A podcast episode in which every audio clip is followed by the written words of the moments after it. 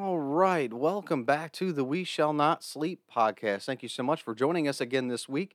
I cannot tell you how glad and happy I am to be back with you. This last really few weeks has been an absolute whirlwind with a changing over in a job and truly just not feeling uh, too well at all. I this is the best I've felt in about seven or eight weeks now, and I'm just very grateful for your patience and your your listenership. Uh, you can continue to follow us uh, where we are hosted on SoundCloud or anywhere that you get your podcast for that matter, including our YouTube channel. Uh, you can find us We Shall Not Sleep. Find us on Facebook as well. That's where all the updates are posted. So, with that out of the way, uh, I wanted to revisit a topic that I started talking about last week, which is a prelude to the Ten Commandments, or in certain Jewish traditions, they just call the Ten Statements. These are just statements that God just makes as a matter of fact. It's not even up to debate whether or not I command you. It's just a a declaration of reality. It's the what is when you're serving the one or he being Yahweh just I am. It's the statement of the I am or the entire being of the universe. It's something that is above us in every single way. And one of the things that I mentioned when I started actually this series with my church this past week was really the difference between God's favor and God's unconditional love, and that there is a difference between the two because God's love towards us is demonstrated when He created us out of nothing or not, not any sort of compulsion, not because He was guilty, not because He was lonely. He created us, boom. That's unconditional love. It's the same love that motivated Him to pluck Israel out of its own dissolution and prop it up, not because the nation deserved it, it's because He loved them and he, and he took empathy and, and sympathy upon them and was moved with compassion to do something for them. Same love that we're going to celebrate here in a few weeks, that the Word became flesh and dwelt among us. That God putting on the image and likeness of man and being fully man goes to the cross. The same love that forgives the thief on the cross, that dies for us, even for the people that were spitting at him and calling for his death. He still dies for for their potential salvation. It's the same love that when Jesus ascends tells the disciples, you know, I'm not going to leave you as orphans. You're going to have your spirit with me.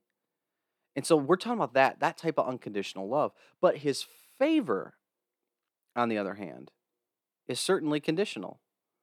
Because if we don't do these things, then there are going to be consequences and we're going to fall out of his favor. And that's no different. If you're a parent or a grandparent, of course you love your child. They certainly can fall out of favor with you, though. I mean, my goodness, you. I mean, you can certainly disagree with their life choices, their lifestyles, how they choose to to talk, and when you are bringing them up when they are coming of age, like in their teenage years, like I had with me, that you know, it was just my mom, my dad, and myself, and so what I was taught is that since my mom, you know, carried me, and my dad sacrificed his time and energy to go to work, work three jobs, to pay for the things and to give us the comforts and to to give us a roof over our heads. Therefore, once I was given responsibilities, it wasn't a, a matter of, hey, you're since you're a part of this family unit, you can just decide uh, what whether or not you're going to do this. And guess what? If you do want to be a part of this family unit, here's what we expect of you, not just as a responsibility, chores, actions, but behavior. You do not get to treat us this way. You do not get to backtalk or disobey our wishes. And this is something that God is doing. Because if we're going to be in favor with Him, well, here is a list of expectations that is demanded of me because the God of the universe who created us, who gave us the breath in our very lungs, He knows the best way for us to live. And that's in har- with in harmony with him. But it's doing these things on a day to day because half these commandments are on the relational, they're the horizontal level of how we treat each other as fellow brothers and sisters in Christ's name. But just remember, God's favor towards us is certainly conditional.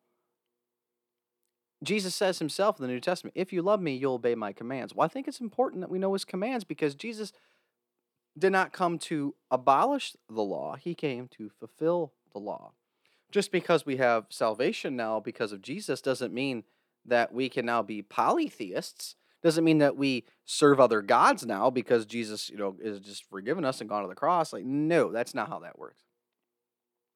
So, reading from Exodus 20, it's fascinating here. Just to recap, and God spoke all these words I am the Lord your God who brought you out of Egypt, out of the land of slavery. You shall have no other gods before me. I love this. God immediately identifies himself. I am God. Guess what happened? You were in slavery in Egypt. You were under the oppression of Pharaoh. I delivered you from that. I delivered you from them when they were chasing you. I delivered you from the Red Sea. And then I led you here. I chose a leader. Now they're at the base of Sinai. God's presence now comes down and he's among them saying, By the way, I am the same God that does all this. And if you want to be in right relationship with me, if you want to have these things, which states in verse 5, if I go back to chapter 19, verse 5, it says, Now if you obey, obey me fully and keep my covenant, then out of all the nations you will be my treasured possession. Although the whole earth is mine, you will uh, be for me a kingdom of priests and a holy nation.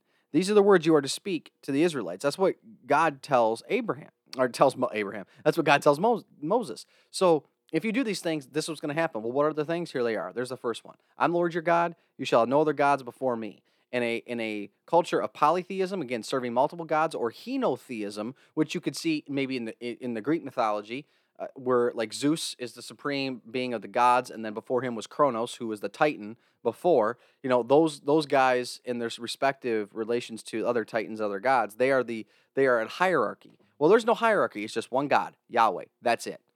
And then what's the second commandment? You shall not make for yourself an image in the form of anything in heaven, above or on the earth, beneath or in the waters below. You shall not bow down to them or worship them, for I, the Lord your God, am a jealous God, punishing the children for the sin of the parents to the third and fourth generations of those who hate me, but showing love to a thousand generations of those who love me and keep my commandments. Now, this is something here in the West, if I can make a, you know, Uh, you know, draw a picture for you the I, I wanted to maybe for longest time wanted to write a book and one of the chapters in the book would be God would be called Gods Among Us and that's a lowercase g because we have those. I mean, you think about how you spend your time and your energy and your efforts on. We all go to work here in the West and then we get up, we take care of our kids, take care of our families, we maybe watch sports on the weekends, we have our hobbies, we do all these things that pull us away from worshiping God by actually going to church, reading our Bibles and, and doing those things, of course. But one of the things that we see is whether it's our job that we idolize, um, our hobbies, or certainly our sports. Oh my gosh, our entertainment, movies, TV shows, books. Not that those things are inherently bad. Not that money is bad, even. But remember, Jesus says you cannot serve both God and money. And is it is it something that that you serve, or does it serve you? Is it something that keeps you up at night because of the stress and anxiety of, of whatever uh, you have? There, there are gods among us all the time. And of course, what we see, it says, You shall not make for yourself an image in the form. And of course, what does Aaron, who is the mediator here, he goes down waiting for Moses, and what happens? And they make the golden calf. So, how long did did they obey the second commandment for? uh, maybe a day, not even a day. I mean, he was up there 40 days in the mountain, so I mean, it's it's kind of hard to see on what day did they do this. Um, because they they they mentioned that he comes down, and it, it, it's just funny that they are they are in violation of one of the commandments immediately. And I apologize, my timeline's off on that a little bit. Let me look this up real quick in real time. Um, I apologize uh, that, that again, this is not something. This is Exodus 32, and so this is afterwards. Uh, it just says, when the people saw that Moses was so long in coming down from the mountain, they gathered around Aaron and said, "Come, make us gods." Lowercase g. So it, we're not given the exact time frame, but Moses is up on Mount Sinai for 40 days. And so you can't even do it for basically a month, really. And you know, we, we say that, but then whatever our God is, what we're serving, I mean, for, for people like my age, a little bit younger, like how, how long can you go without playing video games, watching TV, watching movies, again, reading a book, do uh, you're watching your favorite sport, like something, right? Uh, when you get down to it, it, it can get really difficult if you make it personal. And then one of the things that people like to throw around all the time, and I want to make uh, just dispense with this, uh, and call it what it is, which is a bunch of baloney. That calling somehow God a, a God a jealous God is somehow bad. Well, envy in the Bible is spoken of where you are moved to retribution. You're moved to I'm jealous of somebody is to the point where I'm willing to take it from them. If somebody gets a new car saying, you know what, they don't deserve it, I'm going to ruin it for them. You could be jealous, like, oh man, I wish I had that. That's not sin- sinful. Now, if you covet it to a, a point of I'm going to steal that or I'm going to ruin that for them because they don't deserve it, like I said, you, there's a sense of entitlement, or you're moved to anger or bitterness, that's envy. But jealous, like, oh man, I wish I had that, but at the same time, I don't want that car payment, you know, like something like that. Like that's different. And in just the same way, if if you are and think about this, you're in a relationship. Let's not even say you're married, but if you're with a girlfriend and and another guy walks into the room and that is just like he's like 10 out of 10 like as far as looks and you're like oh man. And let's say he starts flirting with her. Now depending on your relationship level your your security um, you could be fine like hey yeah man like there's a reason why I'm, I'm i'm dating her. But if she were to start flirting with him back you'd be like wait a minute what's going on? Like and and that type of jealousy that right there that's righteousness of like what are you doing? If then now take it up another level. Take its intimacy to a spouse this is the type of covenant that God is saying. He knows Israel intimately. And so that type of relationship, like you are serving somebody else, that's gonna that that's righteous anger. So that's what this is referring to here. Our English does us poor. But if you go back, original translation, you look actually what what does this mean? This uh, adult adultery and idolatry. I mean, what would your reaction be if like, oh well, oh well, you know, I was it was nice that I had that relationship while I had it, or hey, well, you know, as long as she comes back to me at the end of the night, like, no, that that's apathy. That that's terrible. That's not what God is. So, thinking about this tonight, what's our what's our application truly? And I I don't call us enough to this, but sincerely, let's look at our lives and say what what are the necessities to live? What are the most important things surrounding our family? And then what do we do for us? What what in our minds keeps us occupied? And, let, and just ask yourself, can you go without it for 40 days? And then come back to this passage and see if we have as much ammunition towards Aaron and, and the Israelites. So, these are just some thoughts this evening, everyone. I really appreciate you hanging out with us. May God bless you. May God keep you.